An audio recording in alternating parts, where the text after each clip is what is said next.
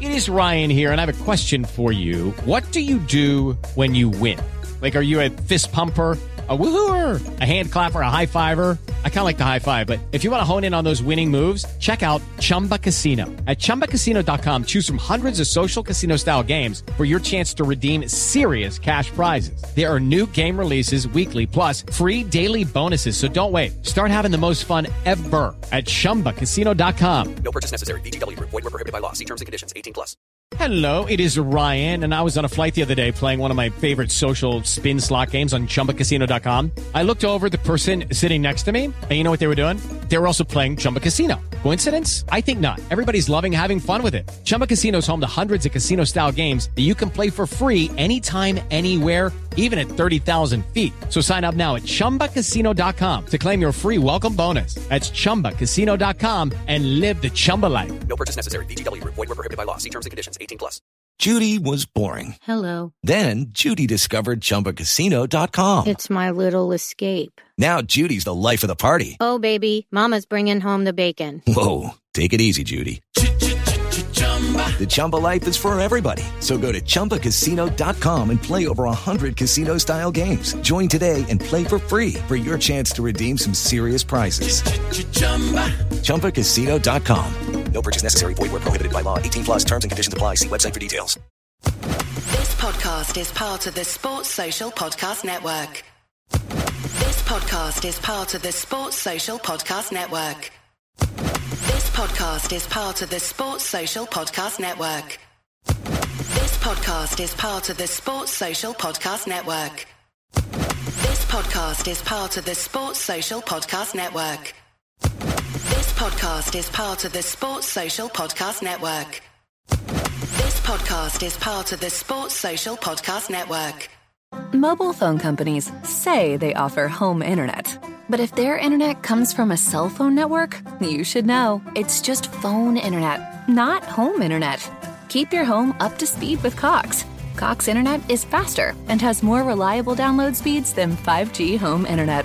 Cox is the real home internet you're looking for. Based on Cox analysis of Ookla speed test intelligence data Q3 2022 and Cox serviceable areas, visit cox.com slash internet for details.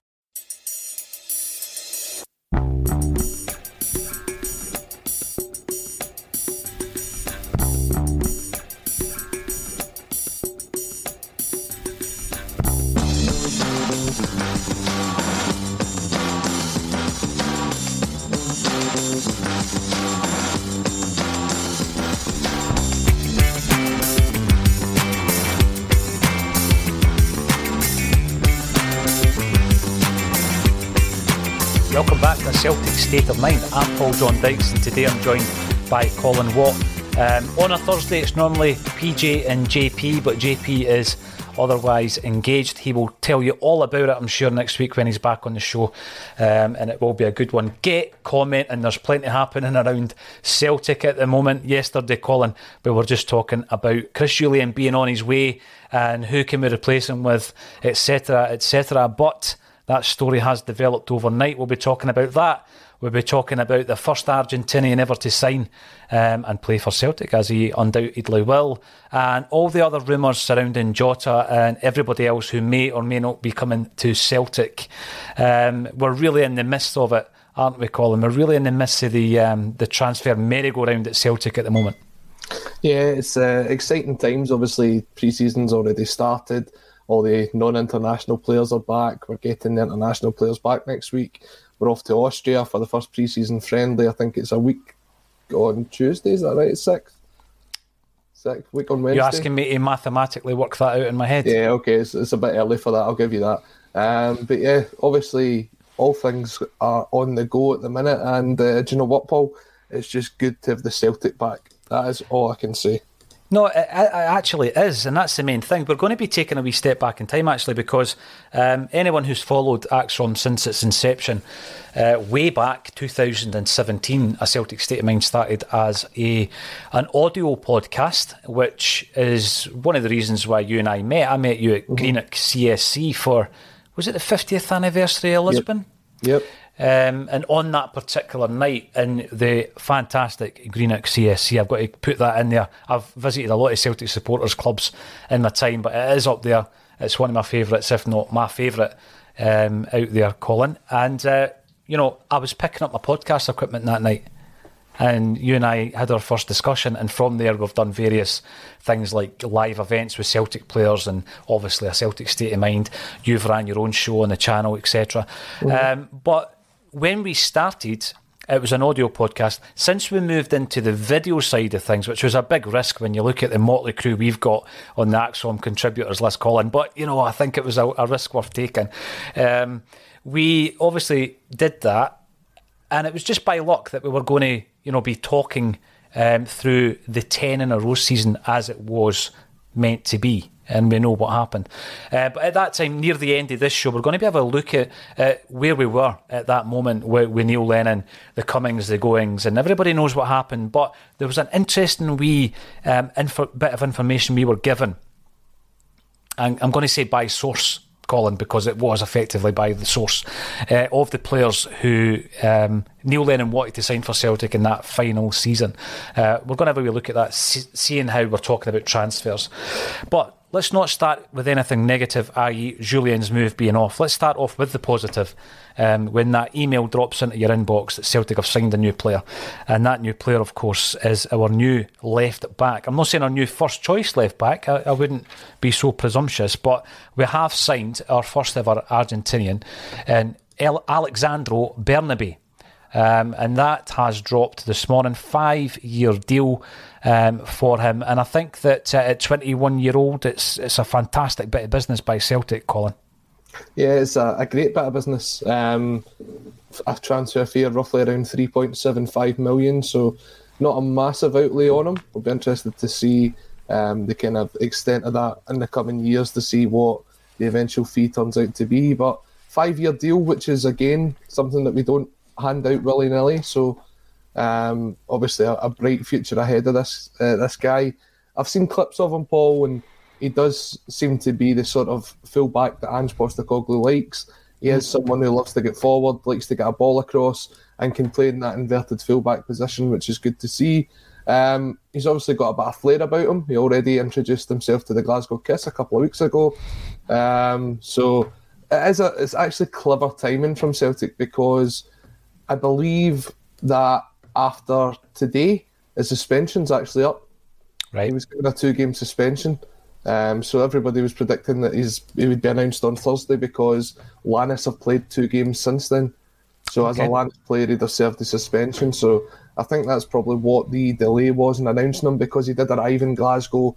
What was it last Friday? We saw the pictures of him in Glasgow Airport. So um, I think he's just been enjoying the, the Celtic hospitality since um, which I know a lot of the players get the chance to do that, but he's had an extended period of it. I'm sure he'll be back in training on Monday. Um, so yeah, it's it's good to to see him. Um, and do you know what? Our fourth Jan- uh, our fourth summer transfer signing, a second one that wasn't here last season. We're mm-hmm. starting mm-hmm. to see the bit of um, depth coming into the squad, which is great to see. Um, and long may it continue because I think we've still got maybe another three or four to go. Well, this is the big question, and it, and it's something that we have discussed, Colin, in relation to how far are we willing to take this uh, in relation to the investment. Uh, and I, I, totally get all the, the counter arguments around the amount of players we've got at Celtic who are on decent wages um, and who aren't really contributing. And I totally understand that. And we want to try and move a lot of these players on, obviously, Jullien being one of them. Um, and we will be talking about that and we'll come back to it. But let's stick to the left back scenario um, as we as we uh, see it just now. And I think a lot of the discussion we've had on ACSOM, Colin, is around trying to get the same scenario on the left hand side that we had last season on the right hand side, where you've got two players. Um, I would say of different qualities, but both solid players who you can count upon. Um, I think Tony Ralston had one poor game last season that I can recall against Motherwell when he came back into the side and he, he looked a bit rusty. But you would rely on him generally uh, 99 times out of 100 now, Colin. And we've got that strength at the right back position. We'll be coming back to that in a second because the JJ rumours obviously have um, been coming and going over the last few weeks. Do you think we've now got it in the left back position? And when you look at uh, this player, and obviously um, we'll learn much more about him when we start seeing him playing games, Colin. I don't think he comes in as a, as a first choice. I think Greg Taylor's done enough at this stage to uh, be recognised as a first choice left back, and it's down to Bernabei now to, to try and push him for that jersey. Yeah, I mean, I think that's always the case, isn't it? You, uh, unless there's an absolute gaping hole in that position, then no one ever really comes in as first choice. I think you have got to work here. As much as people will say, oh, he's first choice when he signs, you don't know what he's like when he comes into training. You don't know what it's going to be like if he fits into the system. Obviously, what we've seen of him and the reports are the reason why Ange just signed him. He's obviously got this idea that uh, over time he'll be the first choice, but you never really see somebody come in and take that position right away. So I think he will have to um, work hard in training and get into that position. Um, if that is the case and what we see of him translates into what we see in a Celtic jersey, then I think it wouldn't be too long before he becomes the first choice left back. Very you know, similar to what happened with uh, Juranovic and Ralston, to be perfectly honest. Um, so, look, it's adding quality to that squad, and that's all that you can ask for. We're not mm-hmm. just adding numbers now; we're adding quality, um, yeah. and that's very important as we go into this season. You're seeing Ange now. Ange just sort of got through his first season, and he's kind of taken the hand that he was dealt with in the first season. He had his backroom team. He didn't change it. He had a budget. He didn't change it. He stuck to it. He brought his as many of his players in as he could. Now what you're seeing is he's casting the net far and wide in terms of transfers, and he's also looking at his backroom team and saying, right, I can just tweak it slightly here, bring mm-hmm. in someone like Harry Kewell, get that connection between the B team and the, the A team with Stephen McManus. He can cast his net a bit further wide. Players that maybe he couldn't have got last season because there wasn't enough time to get the transfers done you're starting to see these players coming in. So mm-hmm. this is almost like a fine tuning of a squad this season. Yeah, yeah. The, the sort of rebuild that we had last year. So mm-hmm. as much as we're saying it's kind of quiet in terms of transfers, I mean the Jota deal's taken forever and a day. He's probably had more holidays than Natasha Miko, but he's getting there. He's getting there, and it's getting done. So, um, yeah, this is this is a fine fine tuning and fine tuning takes time.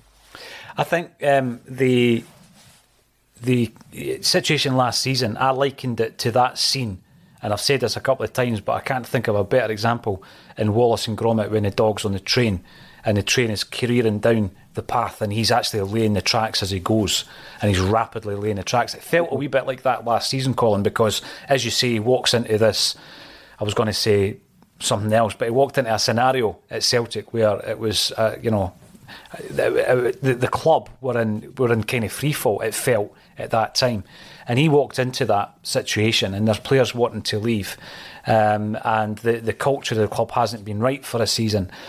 And apparently, we'd taken one on the chin with our our, our, our first choice uh, manager. There's no getting away from it. We did do, you know, all our um, work trying to get Eddie Howe in, and the club at that stage needed somebody to um, to make kind of like magic happen, and he did it. But he did it uh, in such a way where he was laying the, the, tracks as the the train was careering forward, and somehow he managed to get us over the line, and not just scraped us over the line. He did it with the style that he promised they would be, um, you know, given to the Celtic support. And I think you're right now now that he's settled in and it's fine tuning and it's tweaks, Colin, and it's, you know, looking at a squad that he's assembled at various points over the last 12 months. You know, they've came in in different transfer windows at different stages, and he knows all about the players. He knows who he wants to keep. He knows the players that he wants to move on. Um, and we're in that scenario now where he's doing the fine tuning and he is strengthening in those areas. So if you look at the left back scenario, what have we done?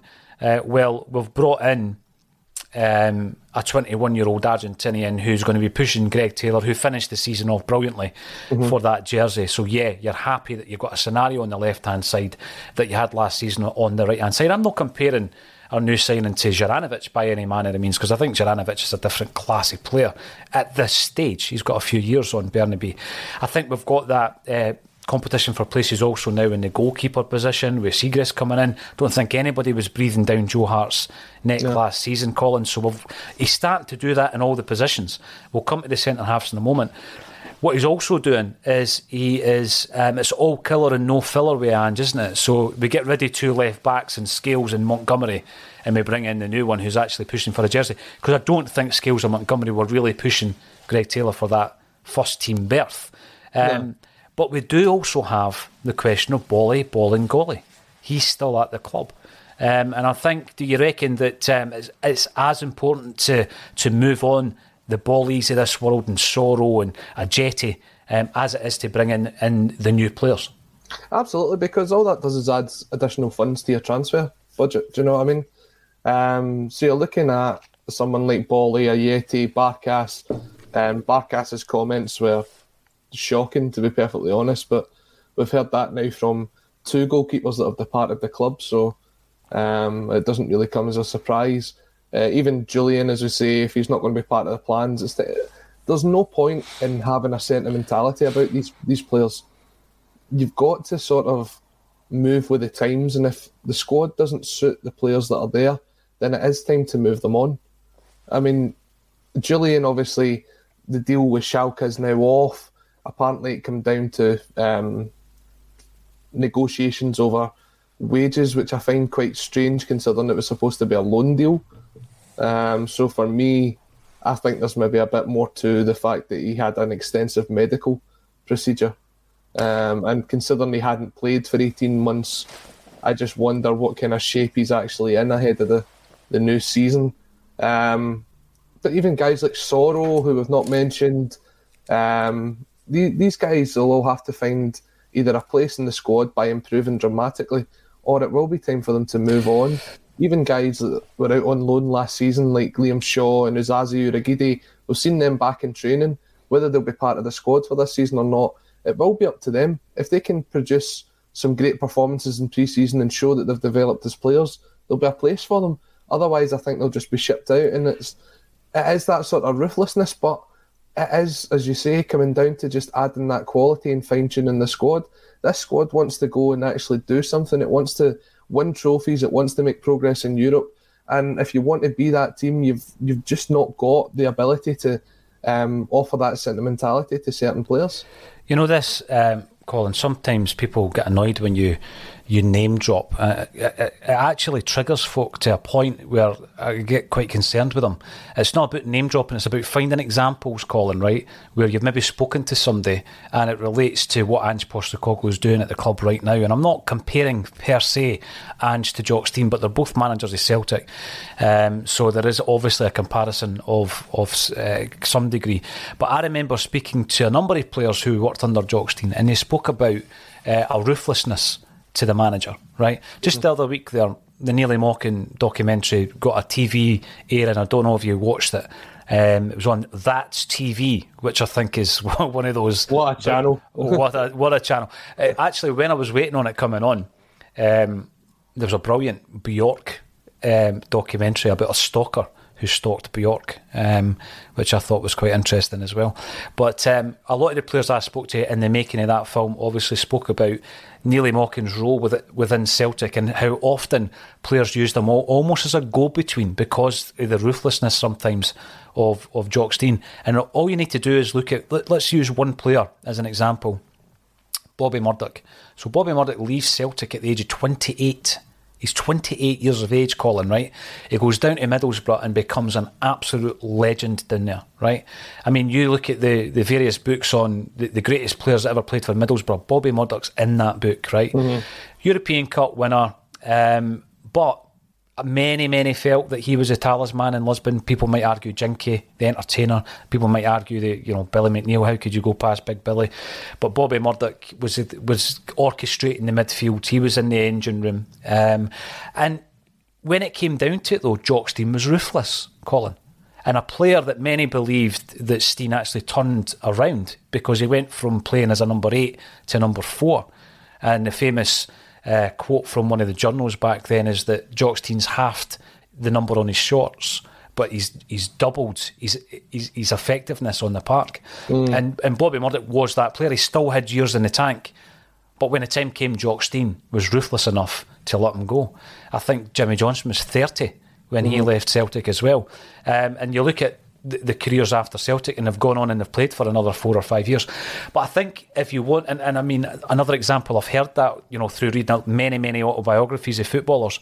Sir Alex Ferguson was one of these managers, Colin, who, when it came to that moment, and you think of the players, Jaap Stam, David Beckham, players that mm-hmm. still had plenty to offer, but when that time came, it was time to go. And I think that Ange is like that. I think he's got that in his locker. So when you look at things like you mentioned about Soro, I'm going to say it. I think Soro's career at Celtic's finished. Mm-hmm. I think Bolingoli's finished. I think Ajeti's finished. Chris Jullien entered that list a few weeks ago, didn't he? Where we were going on about players who have to be shipped out. Jullien was one of half a dozen players, which included Barkas, and I think maybe even Mikey Johnston's. You know, he's really on the on the verge of being in that category. But I think when it comes down to it, if you're not going to contribute, Ange will ship you ship you out, and that'll be the end of your Celtic career. And I think that ruthlessness, no, Colin, is what we need at this time because I, I do think that there's still quite a lot of you know jersey fillers there that are mm-hmm. not contributing to Celtic. And I think it's going to be very interesting over the next couple of weeks to see who else leaves because at the moment I'm looking at various lists. I know there's been quite a few people um, who have been freed from Celtic, but the list I'm looking at at the moment, Colin, throw in any others if uh, I've missed any names. So Ewan Henderson signed for Hibs, right? We've got Kerr McInroy, who never played for the first team, who signed for Kilmarnock. Luca Connell is away to Barnsley. He joins a whole host of players who've played for Celtic and Barnsley. Um, hit me up with any kind of suggestions. Anybody you can remember that played for both clubs. I'm going to give you Owen Archdeacon because yeah, I think he was a Greenock boy, Colin. He is a Greenock boy, yep. Yep, Owen Archdeacon, Mick McCarthy, um, Ronnie Glavin. Uh, we also Andy Payton played with Barnsley. Um, who else? There's been more. Paddy McCourt. Paddy McCourt played with Barnsley, and Jack Aitchison. Did he play with them? And of course, Luke, Luke loan, I O'Connell. think, aye. yeah, and Luca Connell's the latest in that group. We've got Barkas, who's away to Utrecht. Um, Liam Scales, Aberdeen on loan. Adam Montgomery on loan to St Johnstone.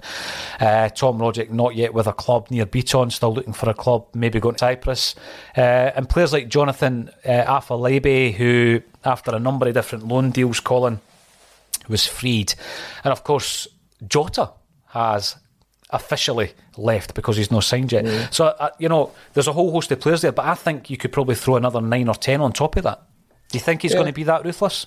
I, I don't see why not. I mean, at the end of the day, he's got a budget and he's going to have to work by it. And if he thinks that getting these players are away, uh, getting these players away is going to help his own budget and bring in the quality, then, as I said, there's no room for sentimentality. Um, what was interesting though is some of the players that have been kept on that we would have maybe thought sort of towards the end of last season that their time at the club was up. Um, for example, Ross Doohan, he's still around. I saw him on the um, training video that Celtic put out.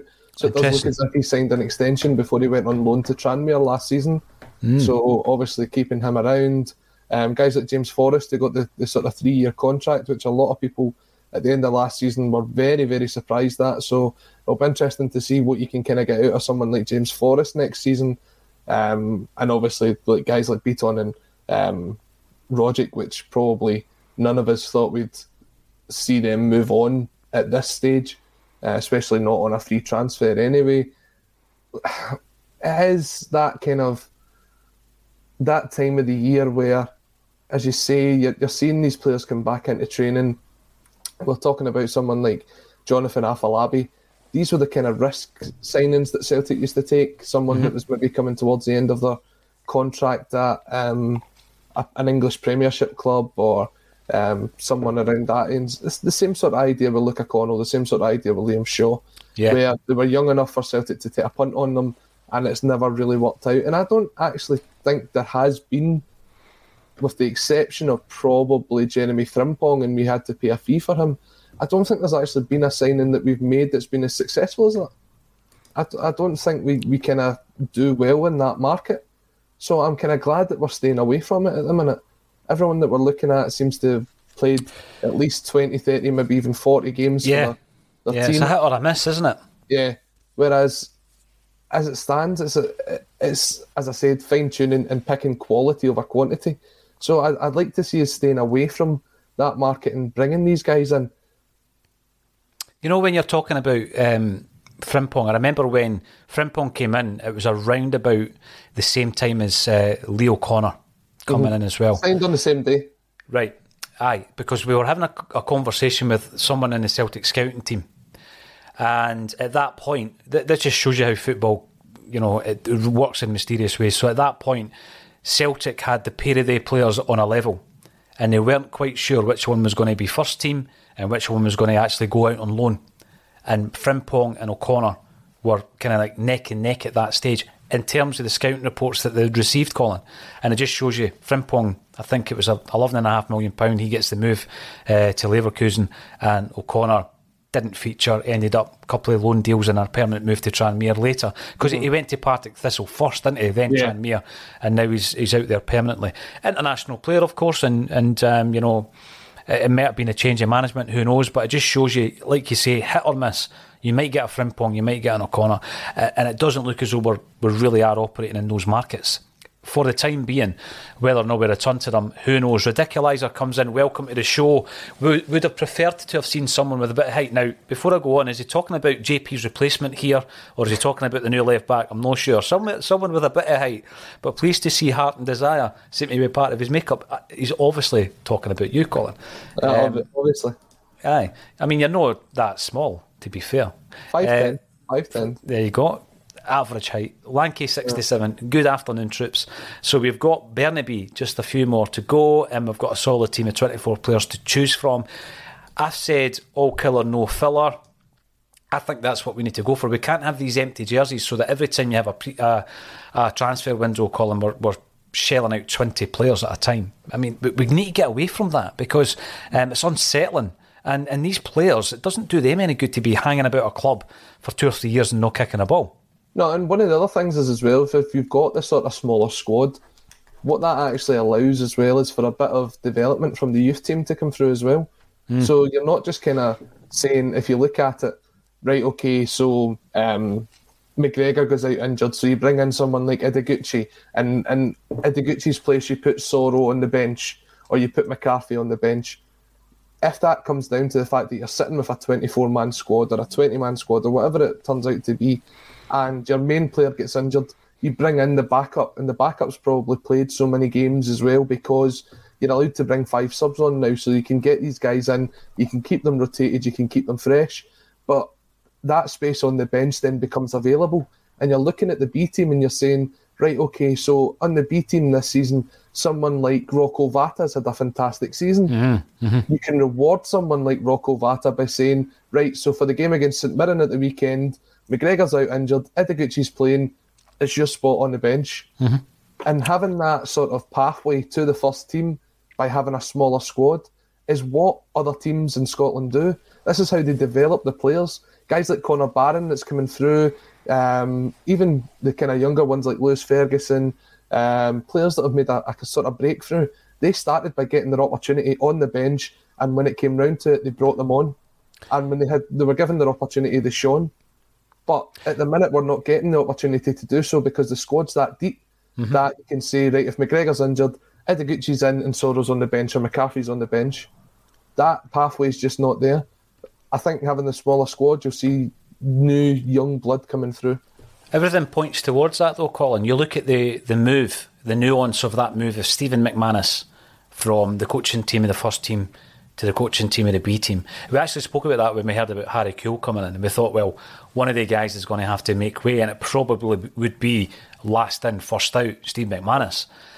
But I think what they're doing there, like you say, is they're working on the pathway. So instead of having an Afolabi, who I think was signed from Southampton, um, Okoflex, West Ham, all, these players that were brought in from other clubs, right, um, who have had academy experience elsewhere, we bring them in, and they're clogging up our academy players from coming out, coming into the side. It's exactly what you've said there, and I think that uh, the move of Steve McManus to the B team is, is an indication of that as well. I'm really keen to get everybody else's thoughts. We're going to move on to the Chris Jullien, uh, the curious case of Chris Jullien and where we are with Chris at the moment. Michael Ross still need a big physical centre back, maybe another striker. Well, that's another question whether or not we do need a Jordan Larsson up front there, Colin. But I'll ask you about that later.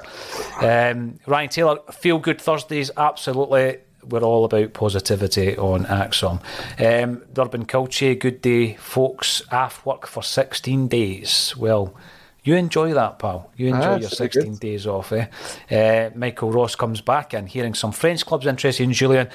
Hopefully, punt him ASAP. I think we're at that stage now where there's a player, Colin, um, and Chris Jullien that we've spoken so much about. I remember um, vividly the day that he collided with that post against Dundee United. You could hear the clunk. There's no fans in the crowd.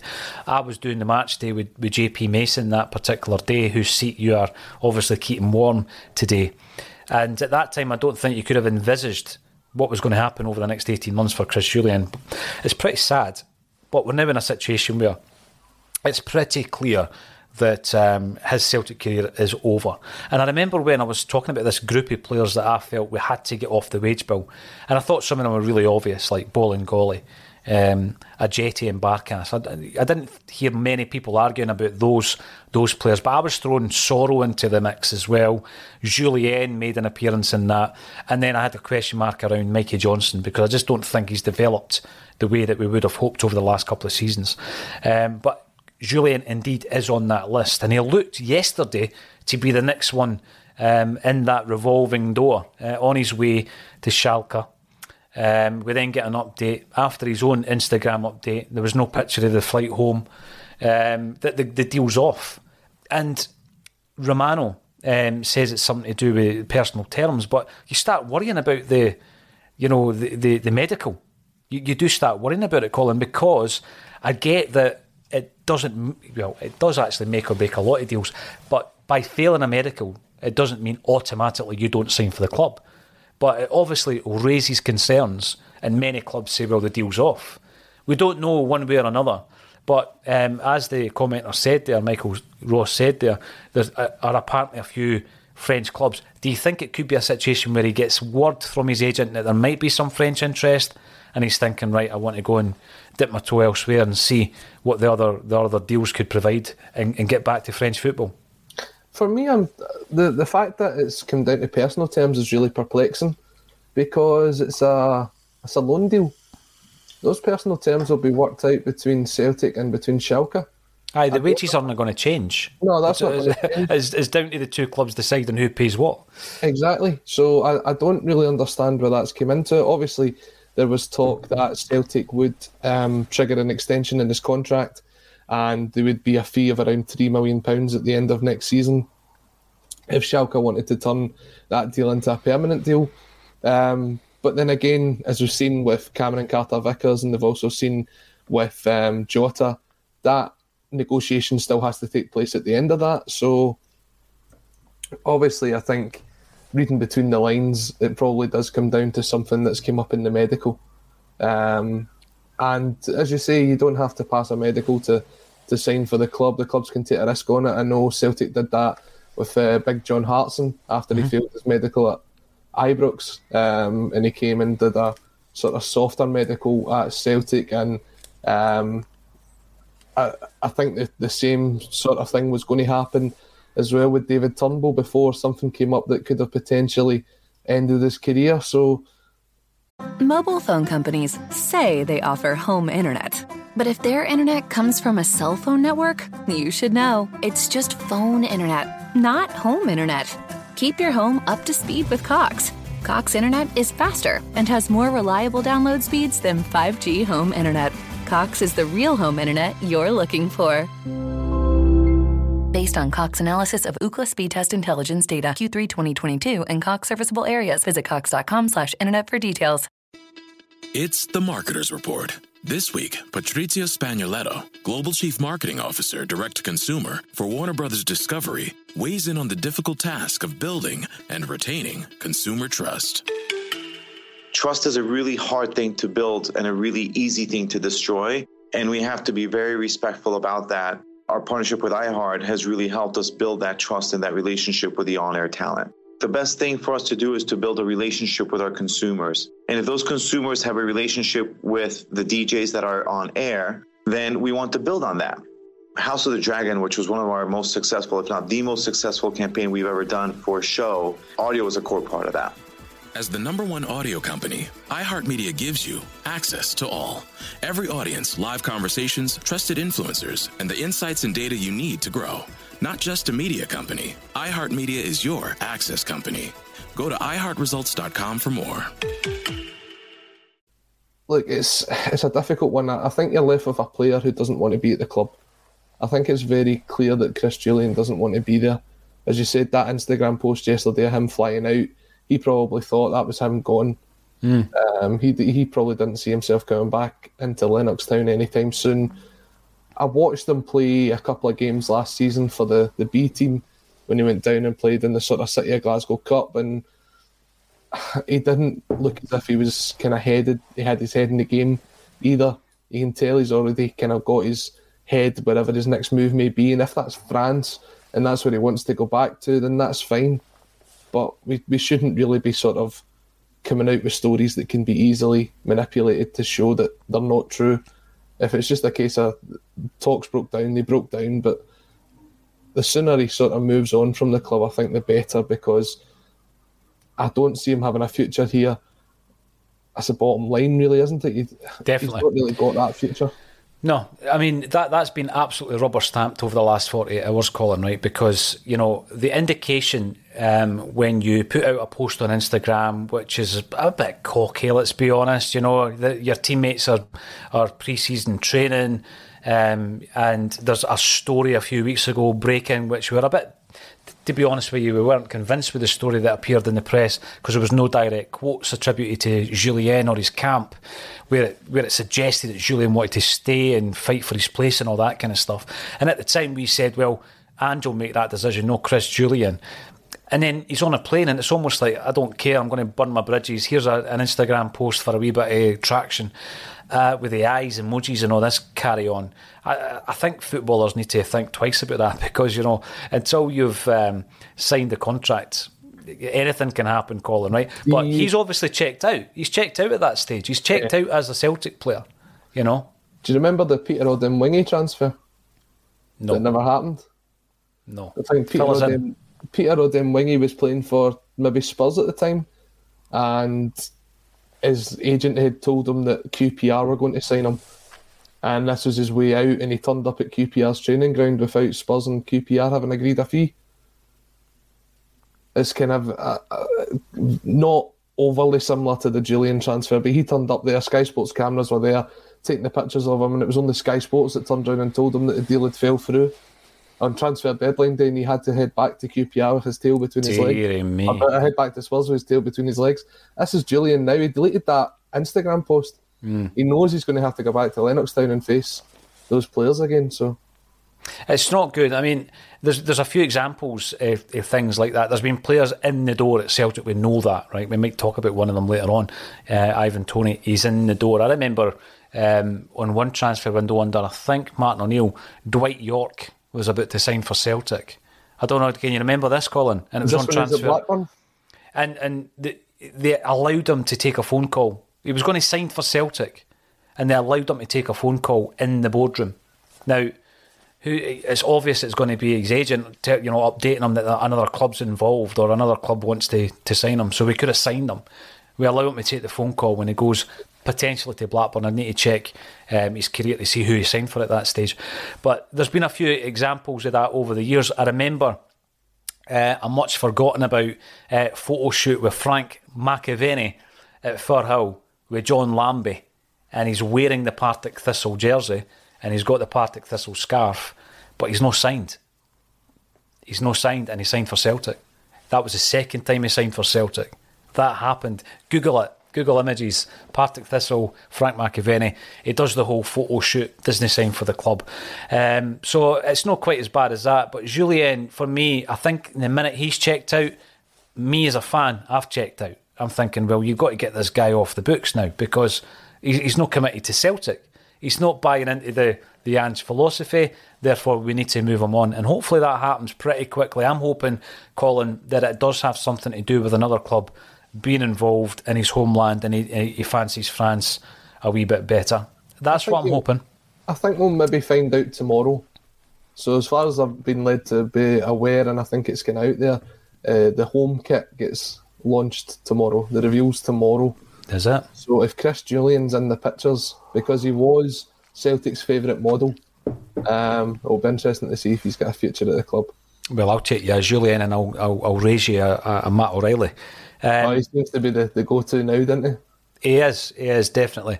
However, somebody, Brian, Brian Degnan yesterday suggested that we were saving the Jota announcement for the um, the home jersey launch, Colin. What do you make of that? I can understand that. Um, I also understand that today is the last financial day of the, the footballing year.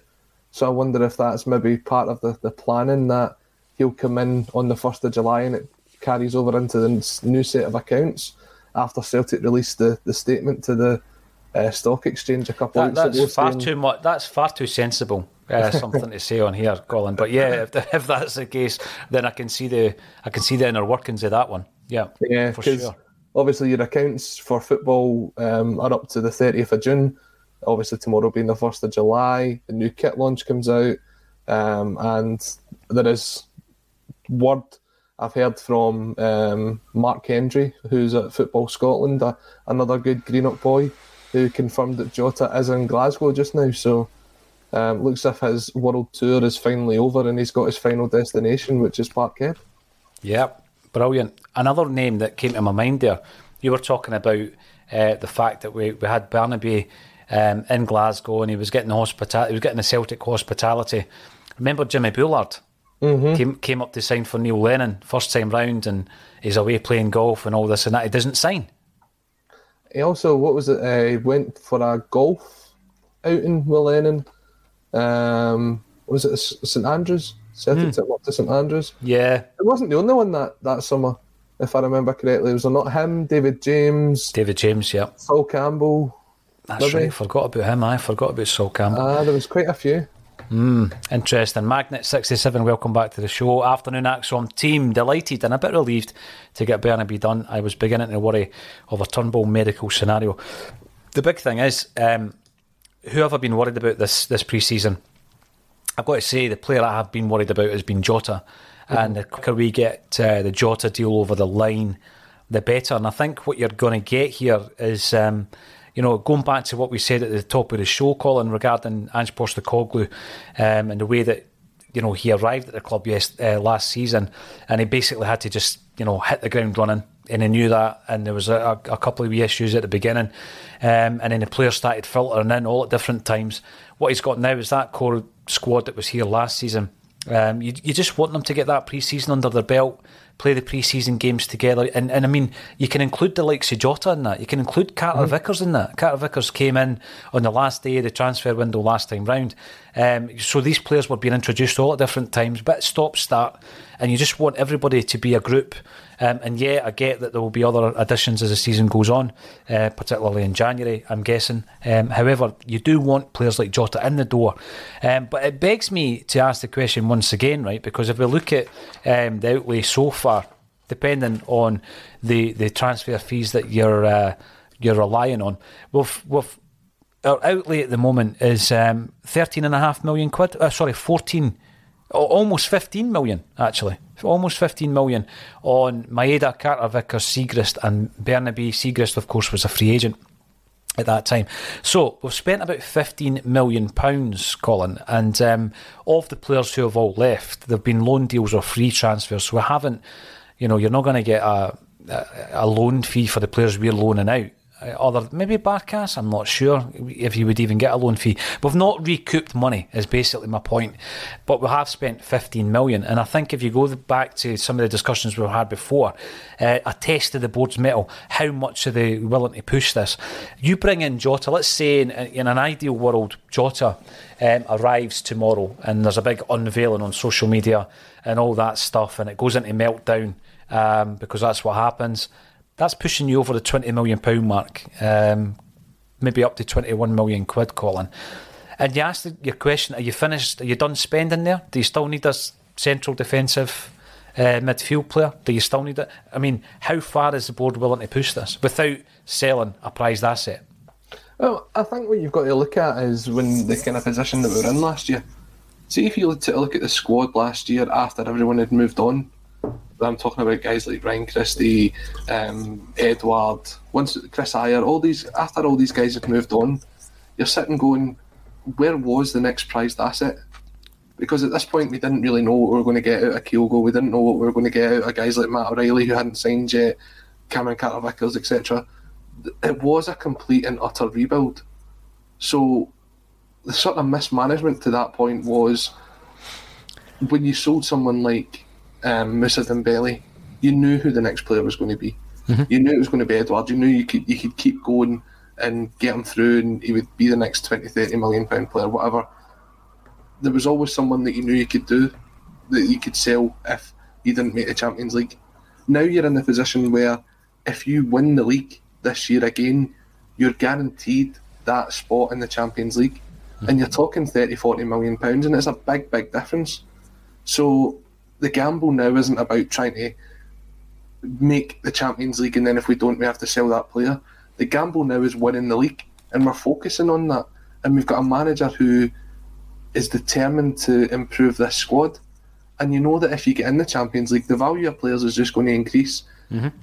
no end.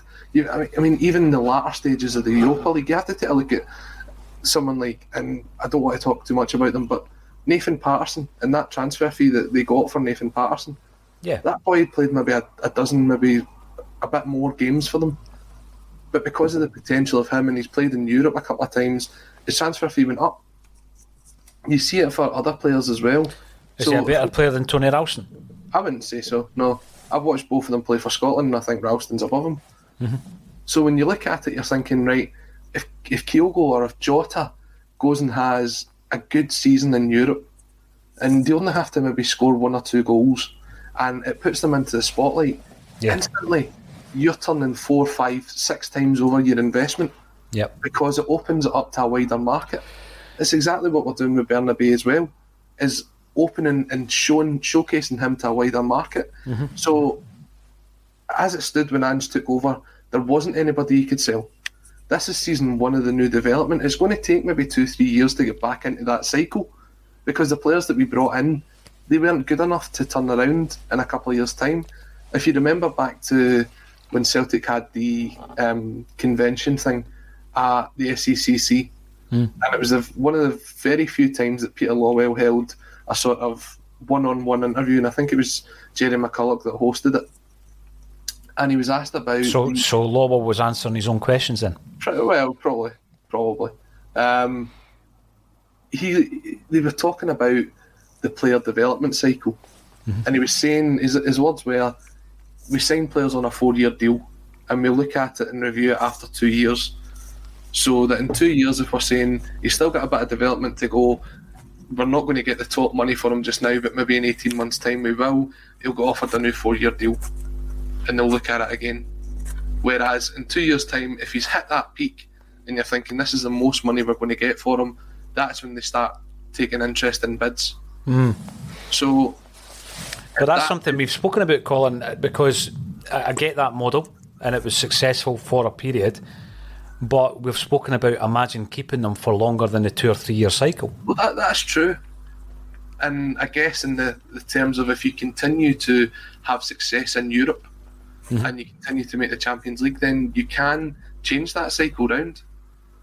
Well, it, it's a big, yeah, it's a big question. You and I had a whole show dedicated to looking at the players we had over a period of time who were still playing. Mm-hmm. Had we kept the, the team together, what could they do in Europe? And I, I think I've kind of arrived somewhere in the middle of the argument. So you've got the, the, the model that you were talking about there, where you bring a player in. He, he, he does well, and within two years you sell him, and it's a five or a six or even more, um, you know, markup times markup on him. And then you've got the other one where it's like, what if we kept all these players for five years and the manager may built something really strong? And I think somewhere in the middle, it's a coming together of all the players at the right time. And I think sometimes that's what happens. And I think when you look at the Ajax team that, that made the European Cup final, as I still call it, because I'm old, um, not the Champions League, um, a, a lot of that comes to all the players at the right time coming together. And it's not about keeping them together because as soon as you make the European Cup final, you start selling them off. And that's Yeah, what they did. The, the other side of that as well, though, is when you take a look at it, you've got to have the sort of transition in place. It's like when you look at um, people on a relay team when they're passing the baton on, they don't just stop; they're still running as they're passing that baton on before the next person takes off. And it's that point where the two the two um, runners are together. Co- they coexist. Yeah. yeah. That's what you need to see as part of a transition in a football team. Mm-hmm. So at, at, a point, you would have loved to have a season where there was Edward and Dembele together mm-hmm. because you knew Edward was the next player and you knew Dembele was coming to that point. But even that six months they sort of had together when Edward, when sorry, um, yeah, when Edouard was on loan. Mobile phone companies say they offer home internet, but if their internet comes from a cell phone network, you should know it's just phone internet, not home internet. Keep your home up to speed with Cox. Cox internet is faster and has more reliable download speeds than 5G home internet. Cox is the real home internet you're looking for based on Cox analysis of Ookla speed test intelligence data Q3 2022 and Cox serviceable areas. Visit cox.com slash internet for details. As the number one audio company, iHeartMedia gives you access to all. Every audience, live conversations, trusted influencers, and the insights and data you need to grow. iHeartMedia is your access company. Go to iHeartResults.com for more. You saw what you could get out of them. You saw the sort of future there if you've got that one season of the two of them together, Edward's learning off Dembele. He's learning how to be that player. And mm-hmm. that's when you see a successful team, is when the two of them's together. When you've got to restart almost from scratch, it's going to take a bit of time to build up to that. So that's yeah. why you see teams like Ajax being successful is because they know they've got someone who is going to be the next big move. He's going to be the Ziyech. He's going to move on for 70, 80 million pounds. But they've also got the young boy coming through and the time that they spend together is invaluable because mm-hmm. when Ziyech moves on, he's already had that season with a young boy who can step right into his role. We didn't yeah. really do that. Well, I think that's what surprised us, uh, particularly with Rogic moving when he did, because you felt that we had a ready-made replacement in Matt O'Riley. But as you say, that really period where the Barry them are still at the club and they're coexisting, and they're, you know O'Riley pot- potentially is learning from Rogic. We've not really had that. We yeah, we had it for six months. But you you kind of thought that might have continued, but obviously it wasn't to be. And uh, Big Tam has left the building. He's not got a club yet, in, interestingly enough, but I'm sure mm. he will get something sorted. AGSC Tech, welcome to the show. Bernabei is the only new incoming outfield player signed. As things stand, we are still much weaker than last season with all the exits. Now, I think that's interesting when you look at the fact that, yeah, you're right, because obviously we already had Carter because we already had Maeda. If Jota comes in tomorrow, we already had him. Um, but the investment, should Jota sign tomorrow, and let's hope he does, we'll be sitting at 20 million, 21 million pound um, investment. And I do think, well, and I, and I pitched this as well, Colin, we still need that two or three players, like you said at the beginning of the show. Mm-hmm. Do we get them in on the loan? Because it looks as though we've, we've used the loan market pretty well when you look at the three guys that we've turned into permanent deals. Um, would you be happy with that if if our permanent signings were done tomorrow, but we brought in a couple of loan deals? I mean, it, it depends on the positioning because you're looking at it and you're saying, what is your first choice centre half pairing just now? It's Starfelt and Cameron Carter Vickers. Yep. Now, Starfelt's someone who is taking a lot of flack, but has also won a lot of people over as well and you're just wondering what his development will be like. Obviously, he's come back um, very quickly from that injury. I was surprised to see him back as quick as he was. Looks if he'll be involved in training um, on Monday when they, they start back with the internationals. So you're saying, right, is that going to be your first choice pairing going into next season? Is that going to be the, the first choice centre half when you play in the Champions League? Now, I think you could probably be doing and strengthening in that position. Mm-hmm. I don't think Welsh or Jullien, who's your other two that's there at the minute, are anybody that can push that. So you'd be looking to bring in quality.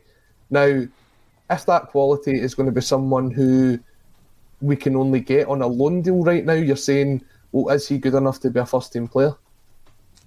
I mean, obviously, Cameron Carter Vickers came in on a loan deal and it, it yeah. changed it up a bit, but there's only so many Cameron Carter Vickers you get. You're, you're not going to get a lot of quality for the Champions League if you take a loan deal. So it may be that we have to put that outlay out there to get another centre half in. If it comes down to something like the the right wing position after we sign Jota, and you're saying right, this is to add squad depth, then a loan deal with the option to buy, I think, makes sense mm, because you're not. If it works, it works, and then you can look at that transfer again in the summer.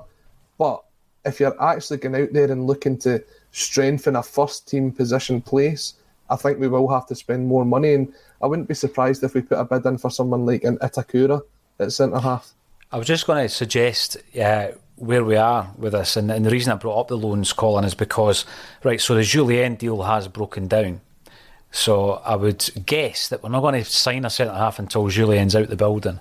But some of the names, obviously, that were being mentioned, uh, Itakura being one of them, um, but Malik, is it Tian?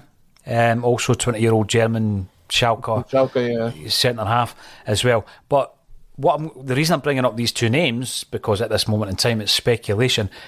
It's the transfer fees. So the only reason that Itakura's not signing permanently, also with Schalke, who are getting a lot of mentions here, um, is because they can't afford them. So obviously he was then in talks with Mun- Mönchengladbach.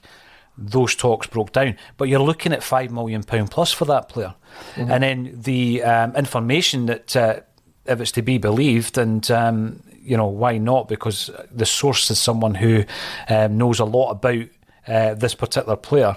Um, but you know, if we go in for the Schalke player who apparently was going to be coming to Celtic, um, you're looking at eight million euros. So if we sign Jota tomorrow, Colin, this is what I'm saying. There's no way the Celtic board is going to shell out 25 to 30 million quid in one one transfer window when, quite frankly, we're not bringing we're not selling a, a star asset. I know that the Juranovic chat has been out there. Uh, without selling a star asset, Celtic are not spending 25 to 30 million. But I think you, this the reason this season's slightly different to others is the fact that we are guaranteed that Champions League money. And even if Rangers make it into the Champions League, the difference between what you'll get um, for having two teams and what you get for having one team is literally a matter of two to three million pounds because it comes down to the, the TV money. Um, you're going to have sellouts at Celtic Park for the three games. You're going to have sellouts in the hospitality, etc. So they know that this money's coming in. They're almost guaranteed this money. Um, when you look at it, Celtic did it last year and made a profit. They turned around a team and made a profit. So they saw what Ange can do um, when giving them money. And now everybody goes on about how much Celtic spent this year. Eh, last year it was about twenty million pounds in the transfer window, but we also brought in close to thirty million pounds. So there is money in the bank. There is this sort of um, build up that we've had, and if you can continue to be successful and you can trust the manager is going to bring in a player that you are going to get a comeback from, you are going to get a return on, you are going to make the, the Champions League. It is a gamble to take, but I, I think when you look at Andrew's track record, he's kind of earned that. Hmm. That he can go and spend that money. I wouldn't be surprised if Celtic spend between 25 and 30 million pounds this year.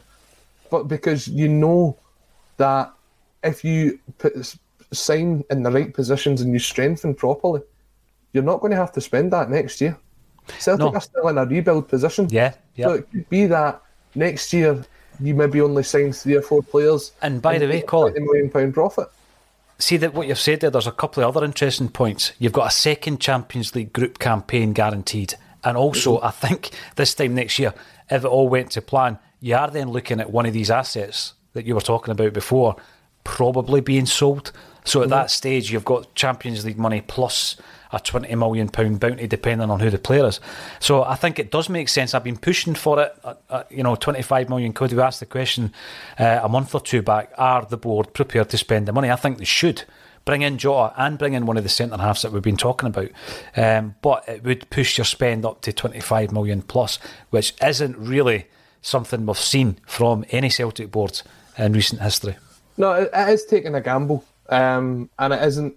Well, I, I'd say taking a gamble, but we took a gamble on the ten in a row season as well, where we turned down the bigger bids for the players, and we spent what best part of twenty million pounds on guys like um, Ajeti in that when we we knew there was no money coming in. There was no track the sorry, there was no season ticket money coming in.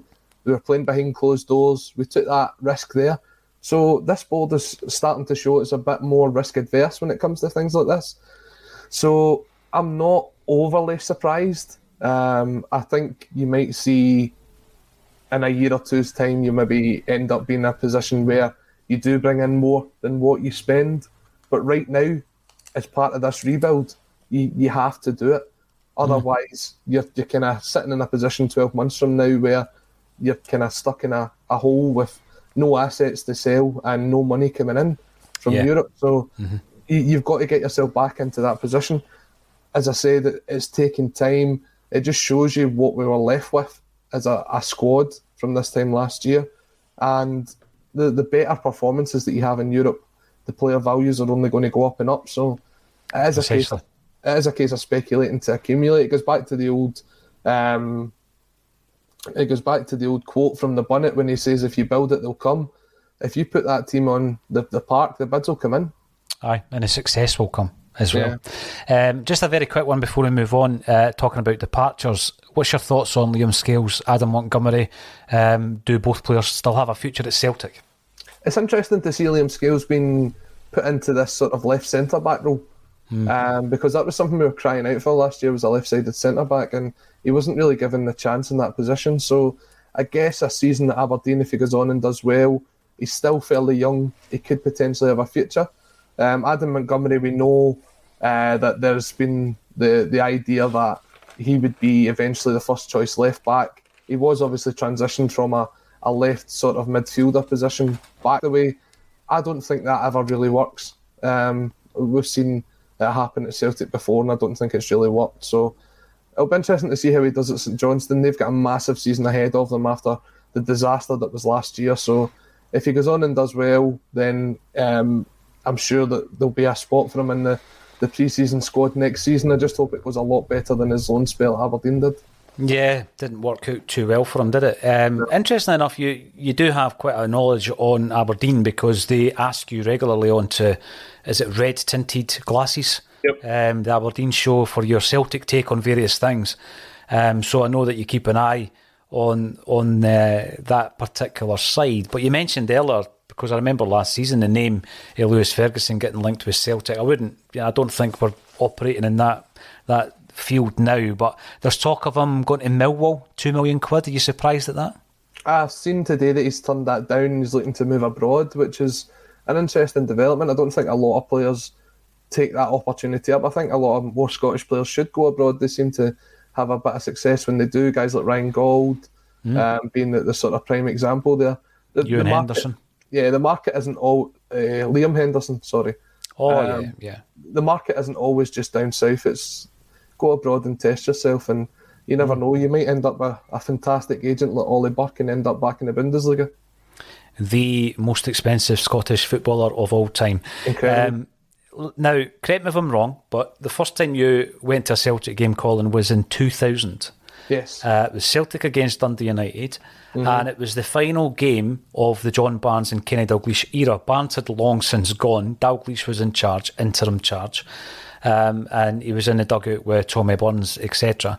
Uh, and that game is memorable not only for it being your debut as a Celtic fan, but a mustachioed Henrik Larsson came on as a sub. It was his first game back after his leg break against Lyon right? Um, why am I talking about that? Well, we have been linked with his son, Jordan Larsson. I just want your take on this, right? Because we've got a, a situation, obviously, with a player who has got a big market value. Um, and he's available on a free because he's a free agent because of the scenario uh, at Spartak Moscow where he was playing. Are, are we all just getting a wee bit nostalgic and romantic about this, or is it something that we should maybe look at and pursue? Look, if you look at the, the, the guy's quality and take his second name out of it, he is a, a fairly decent player. He is someone that would probably be linked with. I just think if you look at it and you've got that Larsson name and you get it on the jersey, and I think it, it puts a lot of pressure on him, and whether he can live up to that um, is, is on him. I don't really remember many offspring of very successful players going on to have great careers. Maybe Maldini being the, the kind of the main one I can think of right now, but it, it is very it's very difficult. I think you'll have a lot of pressure on him if he was to sign for us. Again, with the fact that it's a free transfer, it might be a bit easier. Um, but I think I, I, as much as you'd like to see it, I'd hate to see it fail. Hmm. I, I'd, you'd hate to see him kind of go away with the sort of well, he was nowhere near as good as his dad. I mean, take a look at when Paul Dalglish signed for Celtic as well. Yeah, but that's why you remember Jordi Cruyff. He used to wear the name Jordi on the back of his jersey. Yeah. For that, you, you wanted to be looked upon and, and regarded as his own man. I mean, that's that's going to be a difficult task with a name like Cruyff. Um, but it's a bit like but Larsson as well, you know, because his dad was is such an icon at Celtic Park. Um, but taking that away from it, you know, if he was to come in and it was a free transfer, as I say, he's got a market value. Celtic might be all over that, and the merchandise and opportunities may be massive that's, as your, well. that's your transfer budget for next year sorted if he does sign and take the number seven jersey. But That's it. You can't give him Giakoumakis his number now, mate. well, that's very true. I'd That's the thing. over. Absolutely. I just wanted to know your your, your feelings on that because I know that obviously Larsson, like many of us, um, has a, a place in your heart. It's interesting when you get to my age where you've seen the dad and the son both playing uh, because you, you used to hear stories of Jordi Cruyff or um, who was the other one? Uh, Michael and Brian Laudrup's dad played and all this kind of stuff, but obviously now we're at that stage where we're, we're seeing both careers because we're we're edging into you in, in your thirties, me in my forties. Are you in your thirties yet? Aye. Not yet. Not yet. me. Well, there we go. Um, we have uh, various age groups within our contributor base at ACSOM, ranging from I think early twenties right up to I don't know what age Jim Orr is, but he's older than me. I think. um, let's say the fifties. Uh, the fifties. Thanks everybody for getting involved. JP will be back next week. Colin hopefully will also be making an appearance at some stage next week as well. It's always a pleasure. Thank you, Colin Watt. Thanks everybody for joining us on a Celtic State of Mind.